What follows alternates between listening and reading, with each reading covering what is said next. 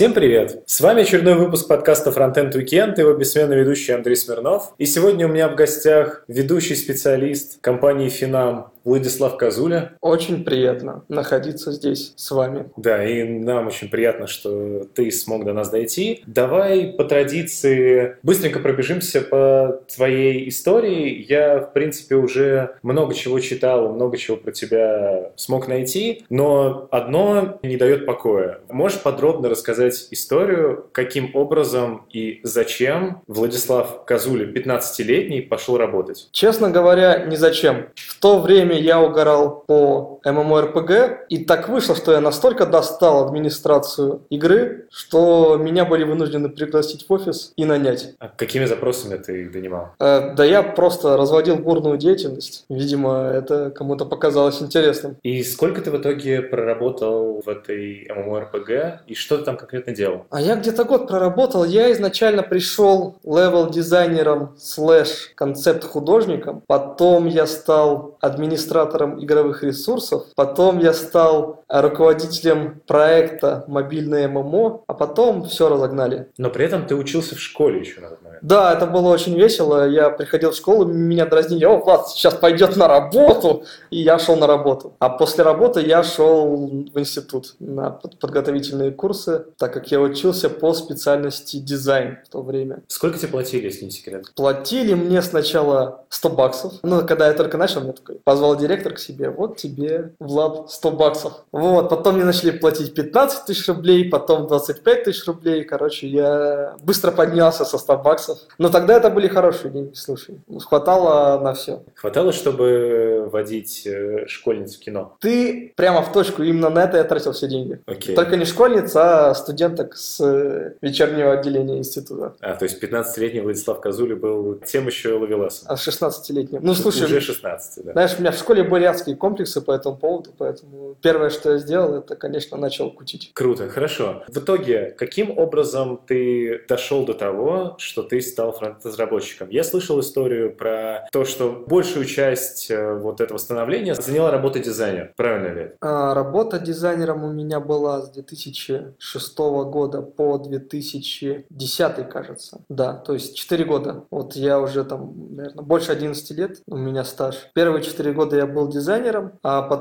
когда я уже работал в Russia Today, ко мне подошел начальник и сказал, Влад, нужно срочно заверстать. Я сказал, без вопросов. А ну да, ты эту историю ты рассказывал во фронтерках. Да, это, да, да. это я слышал. И таким образом, в итоге ты переквалифицировался из дизайнера в фронтендера. Ну да, я сначала был обычным версталой, а потом постепенно уже начал быть полноценным фронтендером. На мой взгляд, дизайнеры, в принципе, не сильно хуже, чем фронтенд-разработчики в плане оклада, а я слышал именно из твоего интервью, что ты, если тебе дадут больше денег, сейчас готов хоть идти в шахту уголь добывать. Ну, боюсь, уголь все-таки не хотел бы копать, но, в принципе, я как-то не зафиксирован на одной специальности, я в этом плане достаточно гибок. То есть, правильно я понимаю, что ты уже став фронтенд-разработчиком, твой оклад повысился, причем да. не слабо. Да, конечно. Хорошо. Давай тогда перейдем к более таким важным вопросам. Все тебя спрашивают э, про то знаменитое собеседование в Яндексе, на которое ты обиделся, и кучу других собеседований, где каким-то образом принижали твое достоинство и хамили тебе. Похвали кого-нибудь. Вот ты, я уверен, был на куче собеседований. Были ли компании, куда проходить собеседование тебе понравилось, даже если тебя туда не взяли? Как ни странно, мне очень понравилось первое собеседование в Касперский. И было очень неплохое собеседование в Parallels. Вот там действительно разработчики очень приятные в общении. Меня туда не взяли, но не, не меня не взяли, а я не дошел до конца. Потому что я не очень люблю, когда люди тянут время, и на самом деле предпочитаю, если весь процесс найма, он идет достаточно быстро. То есть вот почему я пришел в Финам? У меня было собеседование с программистами, собеседование с директорами. И я через какое-то время, буквально несколько дней, получил офер. Крупные компании, именно технологические крупные крупные компании, они очень любят тянуть время. Ты сначала на одно сходи, потом ты на другое сходи, потом еще третье тебя погонят. И все они по несколько часов. Потом еще тестовое сделай, и там еще на вопросник ответь. Вся эта тягомотина очень сильно угнетает. Не думал ли ты, что обычно люди тянут э, с ответом на собеседованиях просто из-за того, что ты как кандидат им не подходишь? А если ты куда-то подходишь, тебя берут сразу. Да сложно, честно говоря, залезть другим в голову. Я не пытался. У меня были отказы, что я не подхожу, ну, достаточно часто, на самом деле. Мне не подойти вообще как два пальца, потому что я могу неправильно ответить на вопрос о замыканиях, и для многих это красная тряпка. И сами не люблю замыкания, прекратите про них спрашивать. Но я согласен, да. Просто люди часто сомневаются, тем более у меня достаточно необычный послужной список и не совсем типичная история вхождения во фронтенд. Не, просто к чему я это все говорю? По моему опыту, я тоже был на что той, что той стороне баррикад, я тоже собеседовал людей и тоже был на собеседованиях. Но вот лично я, как попал в Рамблер, я пришел сюда на собеседование, вот буквально я, мы где сейчас сидим, вот в этой переговорке я проходил собеседование, и мне вечером этого же дня сказали, что мы тебя берем, завтра пришлем офер. Хотя, ну, казалось бы, многие могут сейчас сказать, ну, Рамблер не крупная компания, но как бы все-таки мы оба понимаем, что Известная. Она, она входит в то число компаний, которые, вот можно сказать, что они долго тянут и тоже много этапов. Но это все зависит от того, как настроен процесс собеседований. То есть многие любят э, именно тим лиды и разработчики требуют э, такие вещи, как телефонный опрос, который дают какому-нибудь рекрутеру, чтобы он задавал прям по списку какому-то кандидату. Чего, например, вот я в принципе не представляю. То есть я абсолютно терпеть не могу, когда мне кто-то звонит, я там ем, еду в автомобиле, а мне говорят, расскажите, что такое замыкание, а потом там расшифруйте, пожалуйста, что такое соуп. Слушай, я однажды на полиграфе проходил тест в рамках одного из этапов собеседования. Это был крупнейший импортер доширака в России. Что он хотел получить у тебя на полиграфе? Я не знаю. А, я думаю, это компания из 90-х. Я думаю, они привыкли на полиграфе всех тестировать. А что за вопросы были? Ну, там стандартные. Вопрос на полиграфе,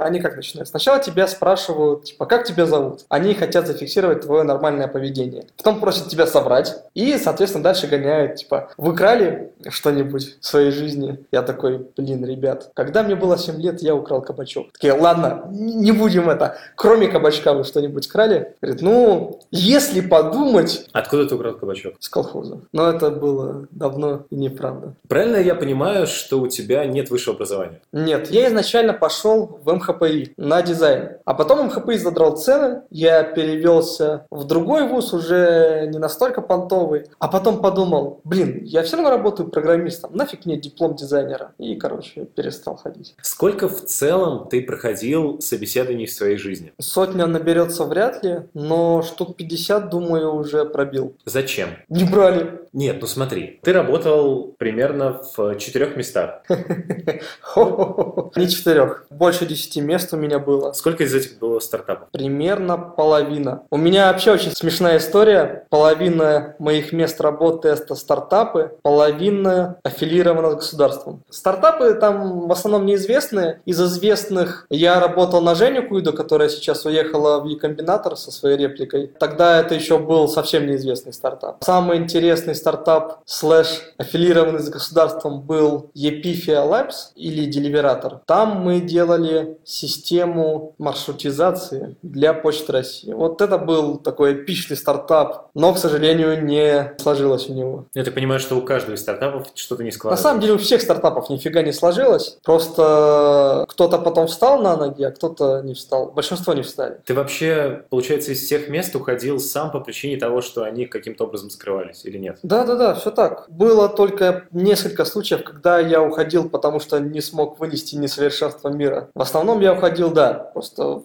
компании заканчиваются деньги, я так, так, ребят, я, я пошел. В скольких из таких компаний э, тебе до сих пор условно должны денег? Просто вот я помню, мы еще с Серегой Рубановым здесь обсуждали, что он работал в стартапе, я работал в стартапе, и мне, и ему, когда мы уходили, примерно там за 2-3 месяца до сих пор должны денег, но, разумеется, их не заплатят. Да. Мне практически, наверное, ну, не каждый первый, но каждый второй точно должен денег. денег. Причем где-то доходило до смешного. Типа зажали день отгула. Я просто был в ярости тогда. Окей. Давай поговорим про твое мнение о том, как должны проходить собеседования. Я видел твой доклад, который как раз говорил про то, что на самом деле процесс э, подбора IT-специалистов в крупных компаниях, он не идеален. И твое мнение, что человека слишком много маринуют, и что много его мучают, долго и все вот это вот подобное. Я услышал, что ты взял человека за пять минут. Да. Как проходило собеседование с ним? Я задал простой вопрос. Расскажи про фронтенд. Что он тебе такого поведал, что ты его взял? На самом деле ничего необычного. Он рассказал, что примерно сейчас происходит. Ну вот как э, любят же доклады, типа полный обзор того, что произошло во фронтенде там за последние пять лет. И, в общем-то, мы поговорили на эту тему. Ну, на самом деле, просто видно, что если человек интересуется, он, да, спокойно расскажет, что вот там есть такие-то технологии, там сейчас набирают популярность другие, вот недавно появилась там такая-то фигня, и просто видно, видно, что человек разбирается. То есть для тебя самое главное, чтобы человек, у него был кругозор во фронтенде? Да, потому что глубина никак не поможет, нужно именно быстро ориентироваться. Когда я вот приходил в Финам, у нас был один стек технологий. Прошло полтора года, он, он совершенно другой, и он стал в 10 раз сложнее. Но ты же понимаешь, что как раз из-за того, что быстро меняется стек технологий, именно поэтому компании вроде Яндекса и спрашивают тебя алгоритмы на базовом уровне, потому что они прекрасно понимают, что стек технологий-то может измениться, поэтому условно просто тупо собеседовать тебя по реакту бессмысленно. Понимаешь, здесь проблема в том, что фронтенд не является... Ну давай, скажи, что для того, чтобы быть успешным фронтендером, не нужно обладать э, алгоритмическим складом ума или что-нибудь подобное. К сожалению или к счастью, да. Тебе не нужны алгоритмы, чтобы хорошо писать фронтенд. Я как человек, который вообще алгоритмы, наверное, только за последние пару лет, я наконец нашел в себе силы почитать, что это такое. Как бы теперь я могу о нотацию хотя бы на пальцах рассказать. То, ну да, это не является жестким требованием. И если уж и спрашивать, то основной компьютер-сайенс, не алгоритмы. Типа, что такое класс, что такое метод. Если человек примерно понимает, что такое программирование, то хорошо все с ним. Если на каком-то условном собеседовании звучит вопрос, что такое ООП, и человек, который пришел на собеседование, не ответил на него, его стоит сразу прогонять или не стоит? Сразу прогонять не стоит, но нужно выяснить, каким образом он умудрился это пропустить. Потому что это настолько, скажем так, вдалбливаемая всем в голову вещь, что возникают вопросы, как, как так получилось все-таки. Это относится уже к кругозору. Да, но понимаешь ли ты, что не задавая базовых вопросов, ты не узнаешь вот все вот это. Допустим, я задал вопрос, что такое ООП, не получил у него правильный ответ. Узнал, почему человек не знает. У меня уже есть информация про его бэкграунд, про то, как это все работает. Ты за пять минут взяв человека, когда он просто рассказал тебе, что такое фронтенд, ты всего этого не прочувствовал. Не согласен, что это настолько критично, потому что а, я хотел узнать, разбирается ли человек в направлении, на которое мы его берем. ООП, хоть и относится к базовым вещам, не являются критичными Все для правильно. него. Я сейчас отстаиваю позицию скорее не того, что человеку, например, чтобы быть фронтендером, обязательно знать, что такое ООП. Но спросив его, ты узнаешь больше какого-то бэкграунда его. Даже если он не знает, ты узнаешь, почему он не знает и так далее. А не спросив, сделав интервью в 5 минут, всю эту информацию ты узнаешь уже, когда человек будет на испытательном сроке. Тут дело в другом. Насколько критичен этот ООП ему будет в будущем? Опять же, не критичен. Это то же самое, что с замыканием. Но тогда зачем мне об этом знать? Что он не знает ООП?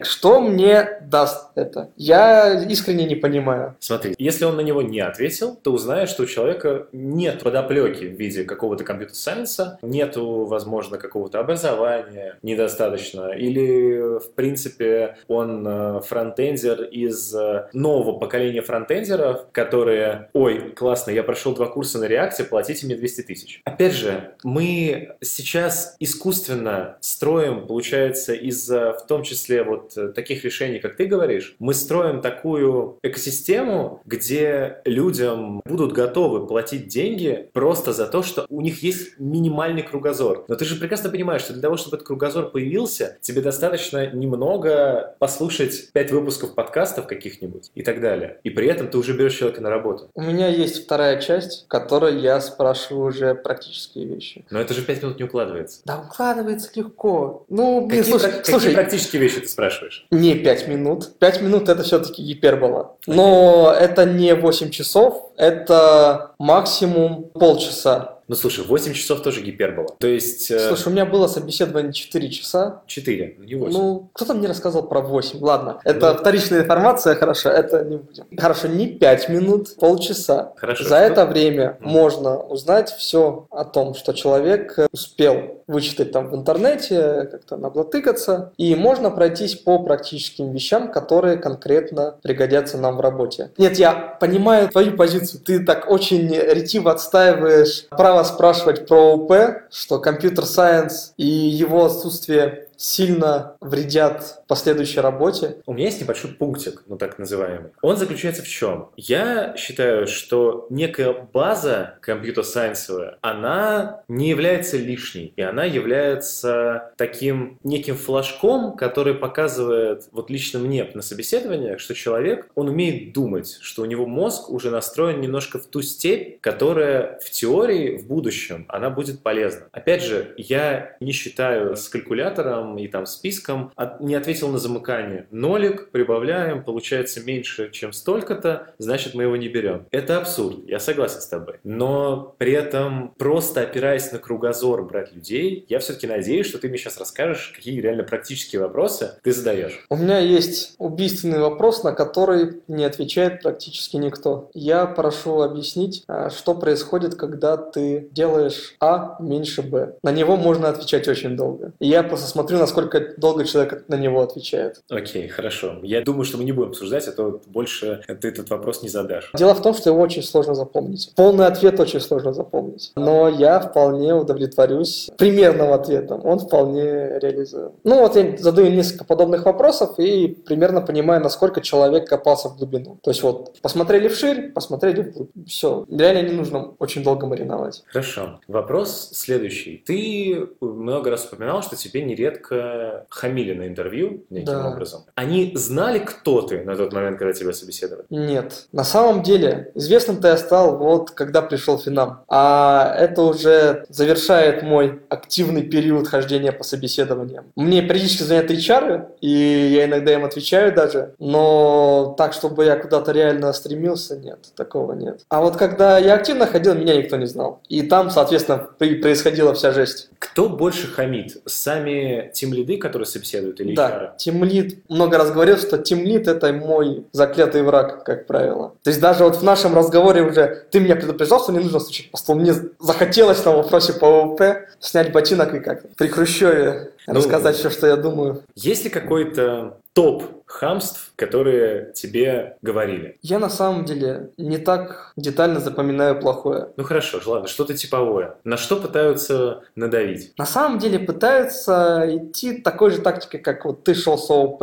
Начинают спрашивать про компьютер-сайенс, и когда ты спотыкаешься, тебя начинают валить там. Не, И- почему валить сразу? Нет, Ну, нет. потому начинают, что. начинают пытаться, наоборот, вывести куда-то в другую степь. Опять же, я, когда провожу собеседование, для меня неправильный ответ служит поводом к тому, чтобы, если человек совсем не шарит, что происходит, это объяснить ему, как правильно от- должен, нужно было ответить на этот вопрос. Ну, понятное дело, что э, ответить, что такое ОП, это гипербола. Мы так можем это отобразить на любой вопрос э, в собеседовании. А в основном это вывести человека на правильный ответ. Я прекрасно знаю кучу тимлидов, которые делают как? Не знаешь, что такое ОП? Окей, крестик поставили у себя, пошли дальше. Это Да. вариант. Это частый вариант. И у меня такое было однажды как раз на вопросе про замыкание. Я, причем я сказал, что, слушай, я уже устал отвечать на эти замыкания, давайте что-нибудь другого не сказать. Ага.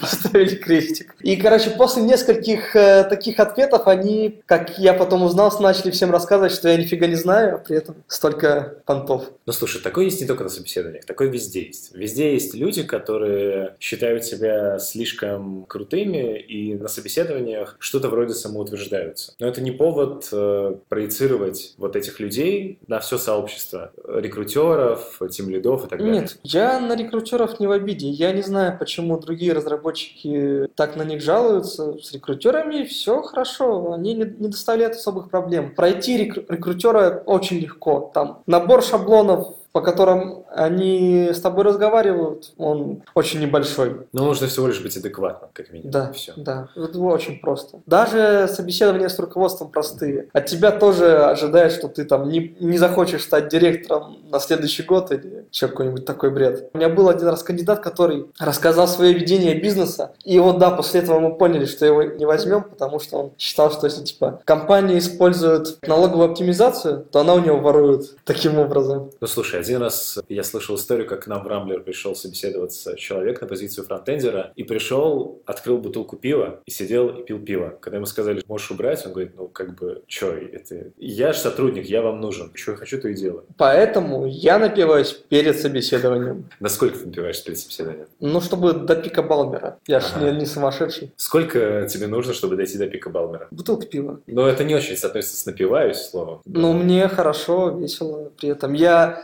гораздо активнее, и у меня гораздо более связанная речь. То есть сейчас я говорю достаточно сбивчиво, но я уже натренировался. Раньше я вообще ужасно разговаривал. Тебе хоть раз говорили на собеседованиях, что от вас несет алкоголем? Нет. Давай перейдем э, к интересной теме. Ты писал статьи для Цукерберг позвонит нынче в ВЦ. Да. Зачем ты это начал делать? А, Дело в том, что я достаточно давно пишу. Я даже какое-то время работал фриланс-журналистом. Я уже даже не помню, что я там писал, ну, какую-то фигню, наверное. Я, в принципе, любил в тексте выражать свое творчество. Поэтому, да, когда у меня появилась возможность, я решил, что попробую отправить на Цукерберг письмо, потому что, ну, это были стартапные годы, мне рассказали, что вот есть такой крутой ресурс. Я решил, на- надо туда всю свою боль И как происходило сотрудничество? Они платили за статьи? Нет. Я просто присылал э, главному редактору статью. Он сказал, все круто, чувак, поставим. Даже самый первый раз это было так, что просто, просто Да, написал? я просто написал, они поставили. Какая статья была самой первой? Стартап как диагноз. Я как раз рассказывал про тот период, когда мы с моим старым приятелем решили запустить собственный игровой стартап. И это была просто такая бездна боли, что я не смог ее вынести внутри себя. Но я зато теперь гораздо спокойнее отношусь к фаундерам. У тебя есть некоторые статьи, ну, вроде той, где ты рассказываешь про опыт поиска работы фронтенд-разработчика в Москве, Да. где ты прошелся абсолютно по всем, где ты, видимо, был, ну, прям по шаблону. Яндекс, Равны, там все есть. Да, как да. раз Parallels там тоже есть. Да, вот Parallels я ходил, да, действительно неплохие ребята, но HR подвел. С тобой потом связывались и пытались тебе предъявить за эту статью? Нет, всем абсолютно все равно. Вот что я вынес за все эти годы, что даже если ты публично со всеми там до поросячьего визга и взаимных личных оскорблений срешься, всем все равно. Никто на это не обращает внимания. Я могу там круглосуточно посылать всех, и рынку на это пофиг. Институт репутации в России, я так понимаю, отсутствует напрочь. Кто-то боится на самом деле, потому что думает, что если я на кого-то сорвусь, то меня потом не возьмут. Ребята, всем настолько пофиг на это. Например, вот у нас в Рамблере, я уверен, что у вас тоже такое есть, э, есть некая история кандидата в HeadHunter, и, например, если там кандидат когда-то уже что-то сделал, и там будет написано, типа, отказ по интервью, сделал какую-то ерунду и так далее. Я один раз так попал, когда я собеседовался в НПТВ. Меня спросили, а перечислите, пожалуйста, перебирающие методы массива. А я ответил, что, блин, чуваки, я забыл, но я нагуглю, если понадобится. Так вот, HR это запомнила и отказала мне через несколько лет по этой причине. То есть это явление иногда встречается, но его можно игнорировать. То есть, ну, на самом деле, если ты пришел один раз в Рамблер, что-то там фигню сделал и по- пошел туда второй раз, я не пытаюсь так делать. Я как-то пульнул, конечно, в Яндекс по приколу свое резюме, мне сразу отказали, и я успокоился. А, да- даже так, то есть сразу отказали. Да, даже не пригласили. Ну, наверное, уже знают. Ну, там, да, у нас был заруб с тем лидами неплохой. Назови, если вот такое возможно, как бы для Владислава Козули прошло идеальное интервью, прям поэтапно. Как с тобой, как бы ты сделал? Максимальный срок – это две недели. В идеале, конечно, неделя. когда все это укладывается условно с понедельника по пятницу. То есть, да, поговорили с HR про компанию, причем HR тебя не пытал какими-нибудь там чек-листами и чем-нибудь таким, просто поговорили, что это такое, там, куда тебя нанимают, что от тебя хотят примерно. Потом техническое собеседование, как я рассказывал, что поговорили, как ты видишь область и что ты в этой области хорошо знаешь. И, соответственно, да, уже после двух или трех встреч, если директор захочет с тобой поговорить, это легко уложить в неделю. Там две недели, ну, не знаю, там, если проверяет СБ или там просто медленно, это ладно. Но когда месяц, это невозможно. Тестовые задания не делаешь принципиально? Теперь да. Раньше я делал, просто корреляции нету. Хорошо сделал тестовое задание,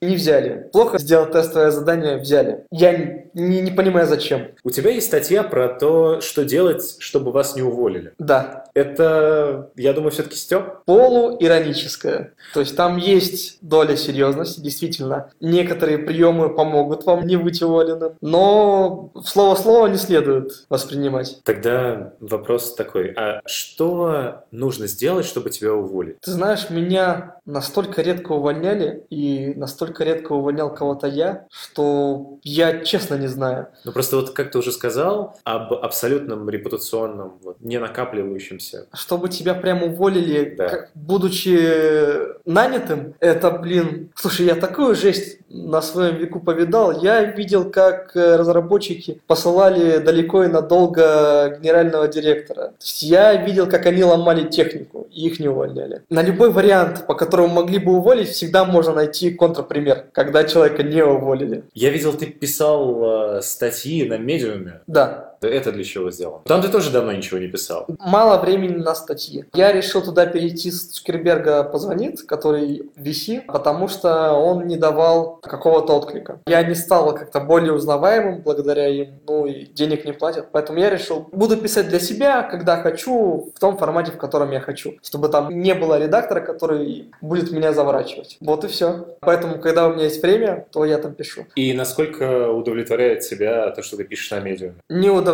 потому что я хочу написать обширную статью про мемологию. Но это очень сложно, потому что это уже научная сфера. К ней не все серьезно относятся, но она как раз непосредственно применяется в SMM. И меня очень сильно разочаровывает, что крупные компании не изучают мимологию как научную дисциплину, они пытаются делать это чисто в разрезе SMM, смехуёчков и мимасиков. При том, что у всех у них есть достаточно глубокая научно обоснованная база, которая идет э, через всю современную историю. Начиная от средних веков можно рассказать про мемы. Это вполне реально. Ты сам как изучал вот эту мемологию? Я заинтересовался этим вопросом апостоле, потому что я занимался там разработкой инструментов для медиа-аналитики. То есть это лингвистический анализ текстов. Сама дисциплина называется медиа-аналитика. Она состоит в том, что ты берешь корпус текстов, которые ты нашел в интернете, и ты пытаешься их разобрать на смыслы. Когда я этим занимался, это еще не было настолько популярной штукой. Сейчас это делают практически все. Одной из характеристик текста является настроение, скажем так. То есть, что, с какой коннотацией то или иное слово было употреблено. То есть, или, например, слова с какой-то отличительной характеристикой, там, плохой, хороший, они все это разбирается, анализируется, насколько он негативный или позитивный, ну и там куча-куча всякой фигни дальше идет. Из медиа-аналитики я вышел на мимологию, то есть я начал читать про это, потому что мне было интересно, как связан анализ информации, анализ текста и картинок с мемами, потому что они очень сильно превалируют в сети. Окей. Ты рассказывал, что тебя узнают на улице. Да, я первый раз я очень испугался. Потому что к тебе подходит человек и говорит, Владислав, я узнал тебя. Насколько часто это происходит? Ну, вот сегодня произошло. Прямо сейчас. Ну, слушай, ты пришел в IT-компанию, где мы прошлись по всем этажам в поисках нормальной переговорки. И меня узнали. Да, разумеется, кто-то увидел лицо, тебя узнал. У тебя просто довольно запоминающаяся внешность. Спасибо. Мне очень приятно. Тебя визуально легко Смотри, от других? я могу сказать, что меня периодически узнают в метро, но не подходят ко мне, просто потом пишут в интернете, что типа вот видел тебя. Правильно я понимаю, что у тебя максимальное количество подписчиков в Твиттере это примерно 4000? Да, я иду к 4 тысячам. То есть реально 4000 подписчиков достаточно, чтобы тебя узнавали на улице? Как ни странно, да. То есть меня начали, на трех меня уже начали узнавать, на двух э, меня начали в профессиональной тусовке знать достаточно хорошо. Насколько я видел, в профессиональной тусовке к тебе отношения, ну, мягко говоря, негативные. Мне, кстати, очень интересно знать, что про меня думает профессиональная тусовка, потому что я не спрашивал. Насколько ты часто сталкивался с каким-то родом хейта и как ты к нему относишься? Практически не сталкивался. Максимум, что мне говорили, это что я не смешно шучу. Но у меня есть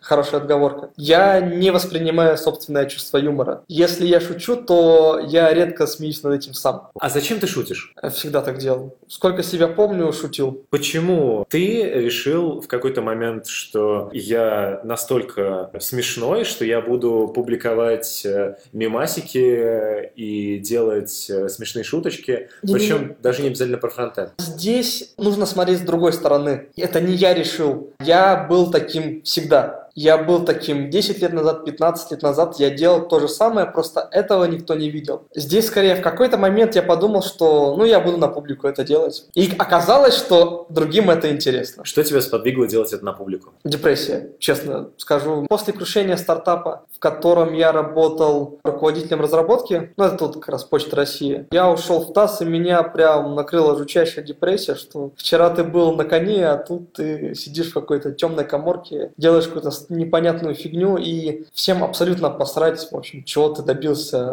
до того. И меня просто это вгоняло в такую тоску, что я думал, что пытаюсь немного себя успокоить. И ты завел первым что? Твиттер? Я- да, у меня уже давно был Твиттер, просто я начал в него писать. Раньше я был в Редонле. Люди сами туда начали приходить? Или э, ты как-то пытался себя там по внутренним каналам распиарить? Я не пытался себя пиарить, я просто постил картинки. Ну, я же дизайнер, поэтому я немного владею фотошопом. Если какая-то картинка была мне интересна, то я делал ее модификацию и там пытался пошутить про фронтенд. Или просто пытался пошутить. Меня начали ретвитить тысячники, и вот таким образом я первые там 100 читателей получил себе. Просто потому что отвечал прикольными картинками другим людям. Какие тысячники тебя ретвитили? Turbo JD, Next Gen усиление, CAS. Очень смешно, что первый мой такой большой ретвит был от Максима Каца. Я там очень удачно пошутил то ли про трамваи, то ли про троллейбусы. Не думал ли ты, что тебе нужно идти куда-то в СММщике? Что, ну, как бы, фронтенд только по боку, если у тебя действительно талант к некому фотошопу, к шуткам, и ты умеешь их применять, например, к фронтенду, то ты бы отлично это делал, как вот отличный пример э, СММщики, там, того же авиасейлза. Я не думал туда идти, и мне, с другой стороны, не предлагали. Поэтому получилось, что я это делаю чисто для себя. А пошел бы, если предложили? Ты знаешь, все же зависит от предложения. Допустим, тебе дают больше денег, чем ты сейчас получаешь. Плавно перетекли к вопросу, что нужно сделать, чтобы меня схантить. При этом я же предварительно сказал, что для меня сфера не имеет значения. Я уже реально был во всех ее частях, там, кем я только не работал. Я даже на кассе сидел какое-то время. Кем тебе нравилось больше всего? Ты был менеджером, кассиром, фронтендером, дизайнером? Как ни странно, мне больше нравится менеджером, потому что я не люблю кодить. Круто. Ты не любишь кодить, но при этом ты продолжаешь кодить. Да, меня вынуждают кодить. Я с удовольствием бы не кодил, но просто с одной стороны за это хорошо платят, а с другой стороны у меня это хорошо получается. Но за менеджерство платят не хуже. Не всегда. Если ты идешь на проект менеджера, то зарплата у тебя будет ниже, чем у разработчика. Как правило. По крайней мере, из того, что я видел. Ну, если мы говорим про стартапы, возможно. Но в крупных IT-компаниях, как правило, зарплата проект менеджера она схожа с зарплатой.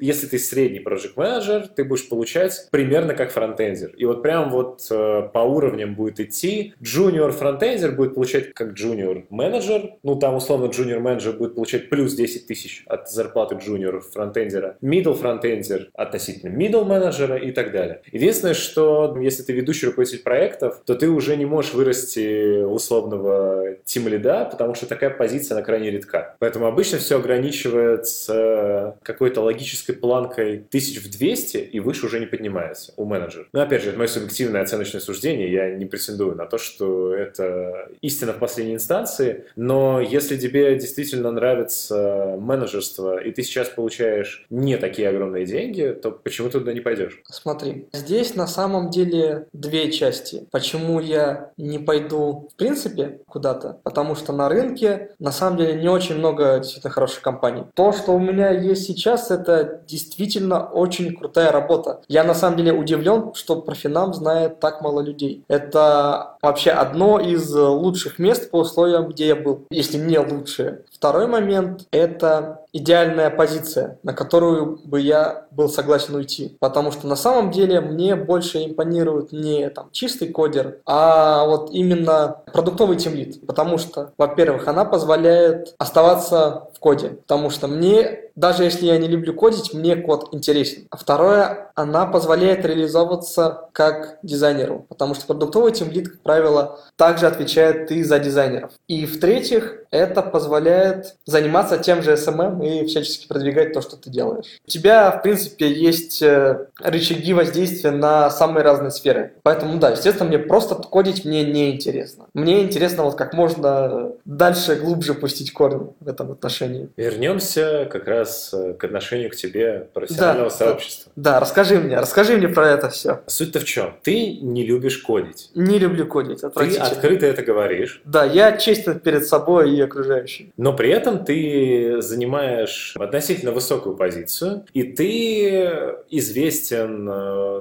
в фронтенд пространстве не какими-то своими достижениями в области фронтенда. Ты там не Дэн Абрамов и не разработал Redux. Ты известен только своими шуточками. Поэтому к тебе есть э, некое пренебрежение именно в плане того, что вот этот человек может нам интересного рассказать. Именно по делу. То есть вот не так давно мне понравилась э, твоя фраза «начал концертный тур, ты да. некий».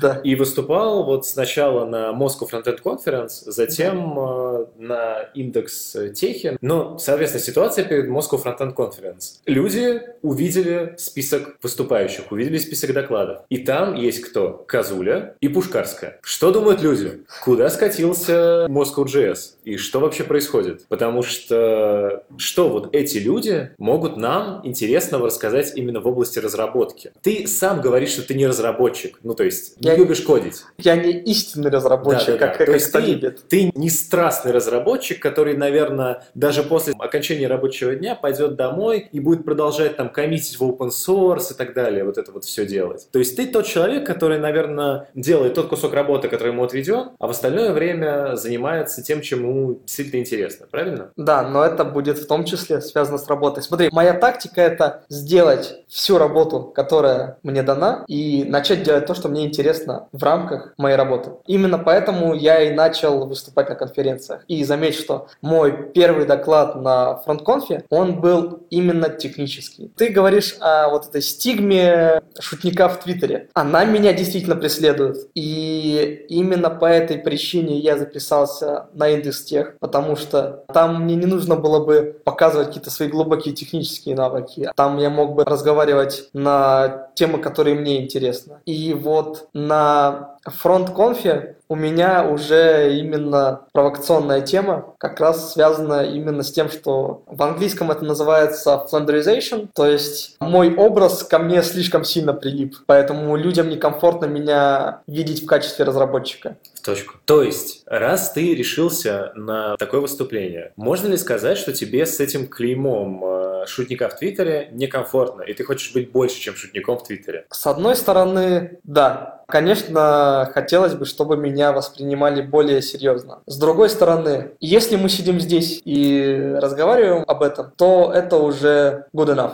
По поводу твоего технического доклада на Moscow Frontend Conference, ты им сам остался доволен? Много ли людей тебе потом написало, что ты раскрылся для них с новой стороны? Смотри, здесь есть такой интересный момент, что с одной стороны есть люди, которые говорят, что этот чувак из Твиттера может дать. С другой стороны, люди, которые знакомы с какими-то моими техническими выступлениями, они, наоборот, ко мне обращаются за советом. Ну, часто это джуны, редко там прям сеньоры спрашивают. Две не пересекающиеся когорты людей. С одним мне доверяют в техническом плане, другие нет. Но ты выступил именно перед теми, кто тебе не доверял. Я примерно представляю контингент превалирующий, который был на Moscow Frontend Conference. Я со своей стороны прекрасно понимаю, что если оргкомитет э, Moscow Frontend Conference, а именно Сергей Попов и Андрей Иманов, выбрали твой доклад пригодным, значит, он достоин того, чтобы э, появиться Да, на этой мне, конференции. смотри, я могу рассказать секрет. Андрей Яманов мне изначально сказал, что он не ожидал, что мой доклад будет интересным. Были ли еще такие отзывы, кроме как от Андрея? Всем он понравился. На самом деле, все, кто мне оставил отзыв на него, он всем понравился, и в целом был достаточно хороший отклик. Была смешная история, как я хотел податься на Holy.js, и мне там оргкомитет э, прямо ответил, что технический доклад от меня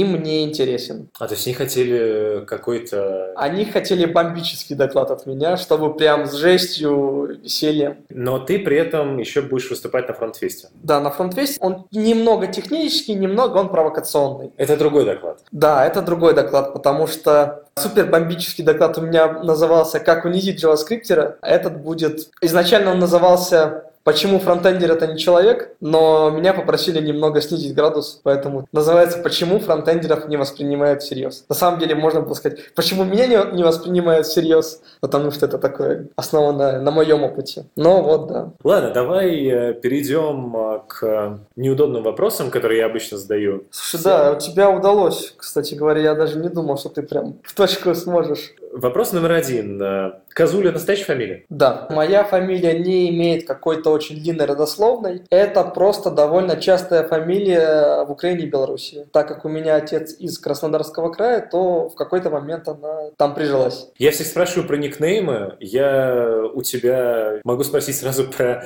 все названия твоих телеграм-каналов. Во-первых, у тебя есть канал э, с абсолютно бесполезными картинками под названием «Говнокодер», но который называется «Казуля 2018», что такое? Да, Казоля 2К18. 2К18. Надо все-таки заявить о своей кандидатуре. Почему такое название? Я про говнокодер скорее. Каким-то образом повелось, что говнокодеров много во фронтенде. Но я думаю, ты как раз об этом рассказывал, что приходит много джунов за 200 с курсов какой-нибудь HTML Академии. Ты не любишь HTML Академию? Я не люблю курсы. Я считаю, что курсы не выполняют свои прямой обязанности. Они не учат людей на достаточном уровне. Они являются таким рупором. Они именно продвигают технологии, но они не учат. Какие курсы ты имеешь в виду? Есть э, онлайн-курсы, есть э, Code School с видосиками, и ты потом делаешь задания, есть там э, Code Academy, HTML Academy и так далее. Есть онлайн-курсы, где у тебя есть там какое-то задание, какое-то у тебя подобие текстового редактора, ты что-то делаешь. Смотри, я имею в виду все эти курсы, после которых выходят джуны, у которых в гитхабе вот эти пара-тройка проектов. Нет, нет, нет. Эти все ребята проходили интенсивы. Эти ребята заплатили за интенсивы по 40 тысяч рублей, и после этого вышли и думают, раз мы заплатили, значит, на выходе нам дали крутые знания, мы можем это указывать в резюме. Я честно признаюсь, я не настолько большой эксперт в этом вопросе. Я пою, что вижу. Я вижу, что выходят такие люди, и мне этот результат не нравится. Если я не ошибаюсь, ты прямым текстом говорил, что HTML Академия говно. Был такое? Да, легко. Я и на Бобука наезжал. С кем я только не ругался. Тебе люди из HTML Академии сообщали о том, что они э, Не не, хотели бы, чтобы ты называл их говном? Меня забанил Макеев, которого я знаю лично, но, видимо, он уже забыл об этом. Мы общались до этого, Ага. когда еще я не писал в Твиттере. Я регулярно ходил на все конференции, мы в том числе общались, я ему передал какие-то свои пожелания по интеграции арабского языка в оперу. А потом вот неожиданное новое знакомство случилось. У тебя есть еще канал Фронтендер? Да, Да, он, я его забросил, потому что канал Frontender был создан как клон канала бывшая, только про фронтенд. Ну, такая классическая схема, по которой я шучу. Я беру какую-либо шутку, делаю ее про фронтенд, и людям нравится. Соответственно, здесь нет ничего необычного, какого-то ноу-хау. Я именно взял эту уже достаточно популярную франшизу, применил ее к себе и увидел, что у нее нет достаточного роста. Как и у бывшей. Но бывшая хорошо выросла, и ее продали. Mm-hmm. А у фронтендер, да, он набрал 700, поскольку у меня уже мой основной личный канал за 2000 перевалил, то смысл. Зачем тебе все эти каналы? Чем они принципиально отличаются от Твиттера? И какой рупор в народ э, тебе нравится больше? Телеграм, Твиттер, Инстаграм и так далее? У них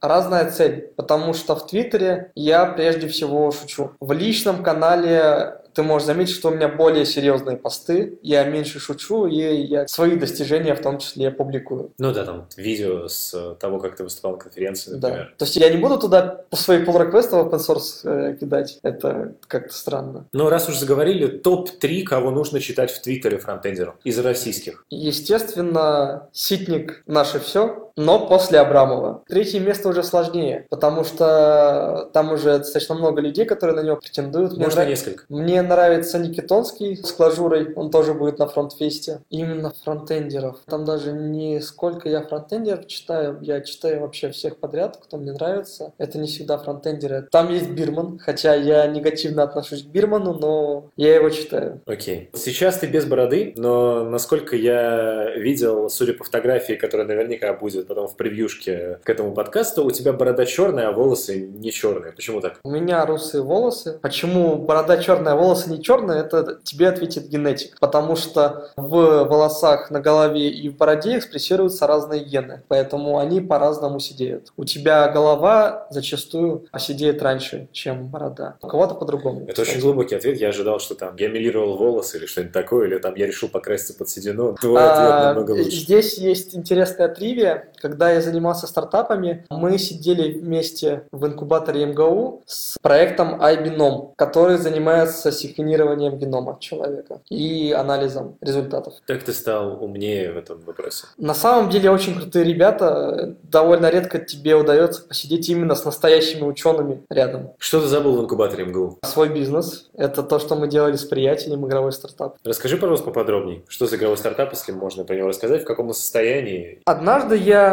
увидел в интернете игру. Называлась она Bombermine. Это такой бомбермен, только на условно бесконечном поле. И он был мультиплеерный. Аркадная ММОшка на бомбере. И я написал на e-mail, чуваки, классный проект, э, чем вам можно помочь? И оказалось, что это мой старый-старый-старый приятель, еще когда мне было лет 13, мы вместе тоже занимались играми. Так я вошел в проект. И в какой-то момент э, он подал заявку в инкубатор МГУ, и ее приняли. И я решил, что нафиг мою текущую работу, я займусь серьезным бизнесом. Это какой был год? Это был 2012 год. Я как раз уволился из Russia Today, потому что я работал там три года. Мне было очень скучно. Я там тоже вырос до сеньора помидора. Но при этом тебе было 22 года, насколько я могу посчитать. Да. Я решил, что надо что-то менять в жизни и пошел в стартап. На самом деле это была моя ошибка. Лучше бы я остался там. Я очень сильно пожалел. Но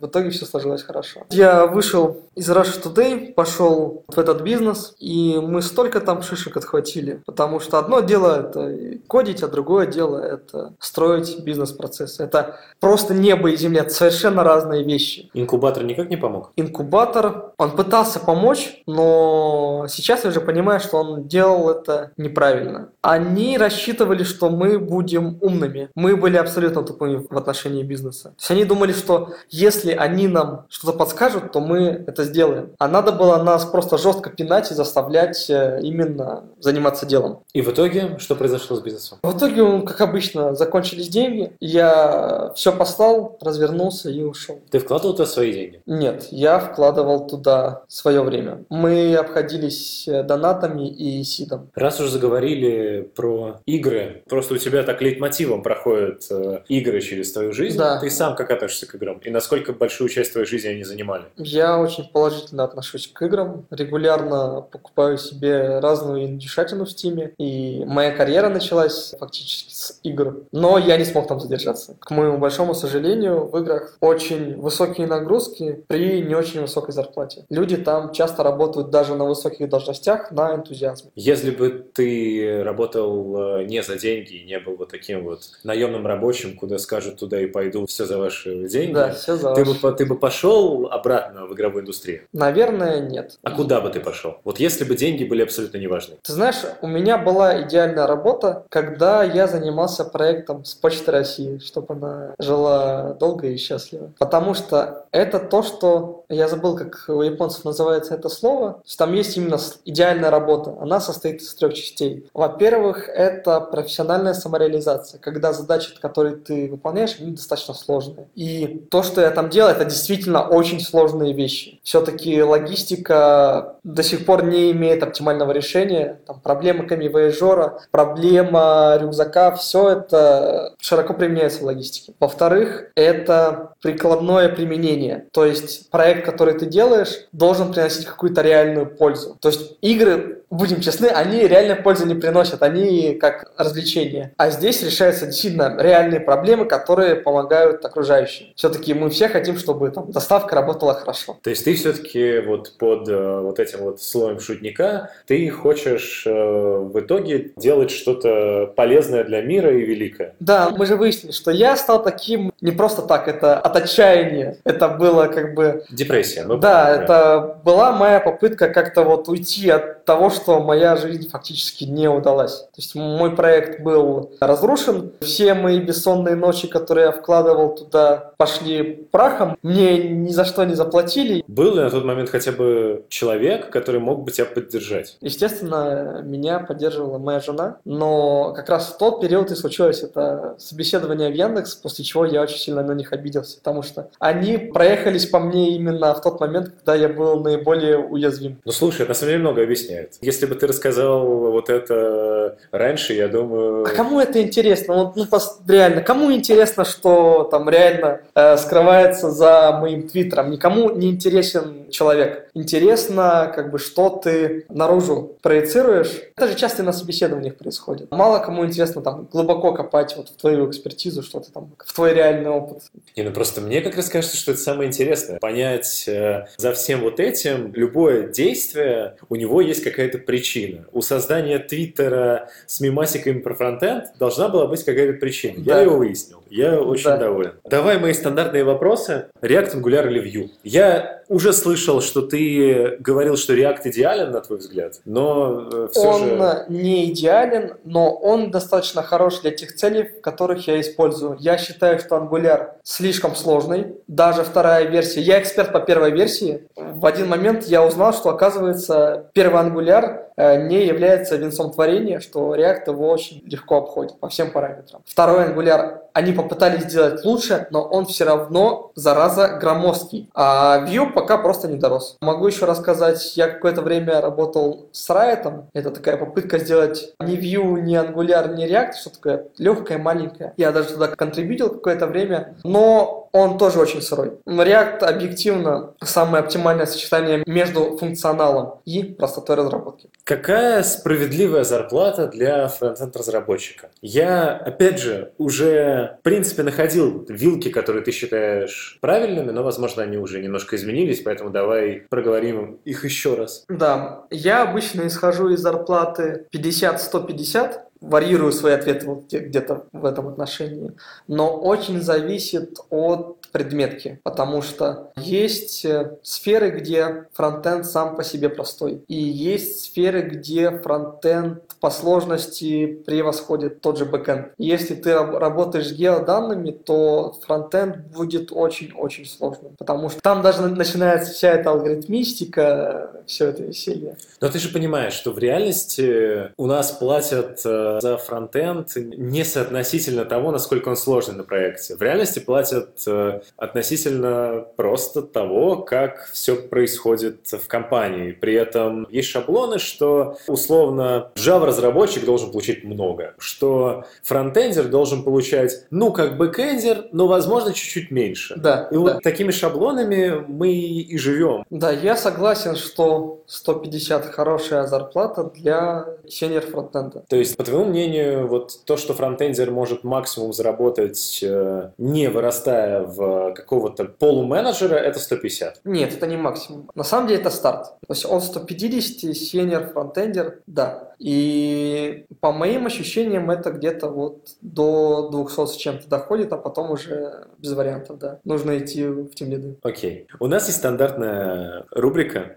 называется «Готовим с фронтенд-разработчика». Ты наверняка не слушал ни один подкаст, э, Да, так как каюсь. э, тут нечего каяться. Я слышал, что ты, в принципе, не слушаешь подкасты. Да, я смотрю видосики, но про фронтенд никто видосики не снимает. Ну а как же HTML Академия? Не смотрю ее. Принципиально. Нет, просто темы для меня не очень интересные. Мне не интересный формат, когда э, сидит один чувак и вещает. Какой тебе интересный формат? Какой ты считаешь формат зайдет на Ютубе про фронтенд? Вот наш формат, в котором мы общаемся сейчас, я бы хотел видеть. Я бы даже хотел его сам сделать, но, к сожалению, нет времени. У меня действительно есть в планах начать серию видеороликов про всякую всячину и зайти. Очень надеюсь, что я смогу это сделать в будущем. Круто. Ну так вот, в этой рубрике фронтенд-разработчик, который сидит передо мной, рассказывает какой-то клевый рецепт, который он а, реализовывал в свое время. Ты, в принципе, готовить умеешь? Нет.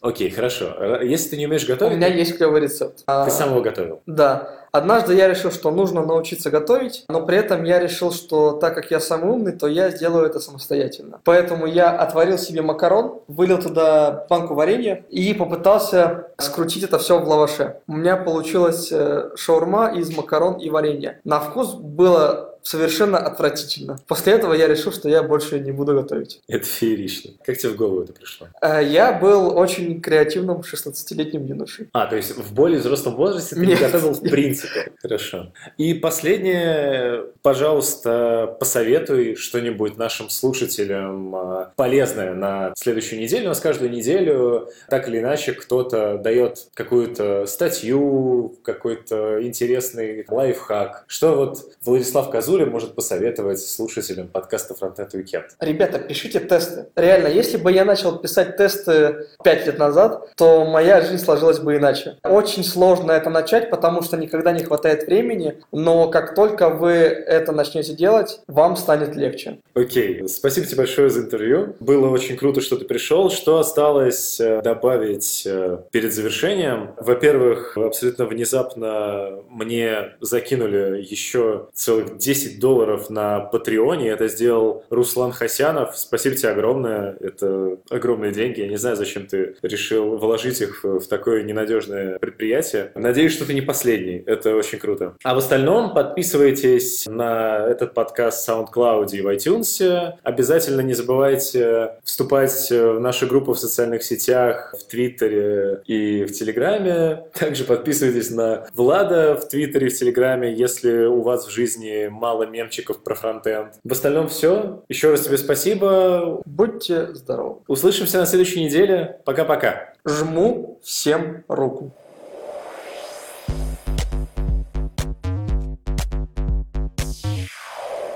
Кстати, неплохо получилось. Действительно интересные вопросы, в отличие от франчерок. Мне, например, во франчерках показались вопросы не очень интересные.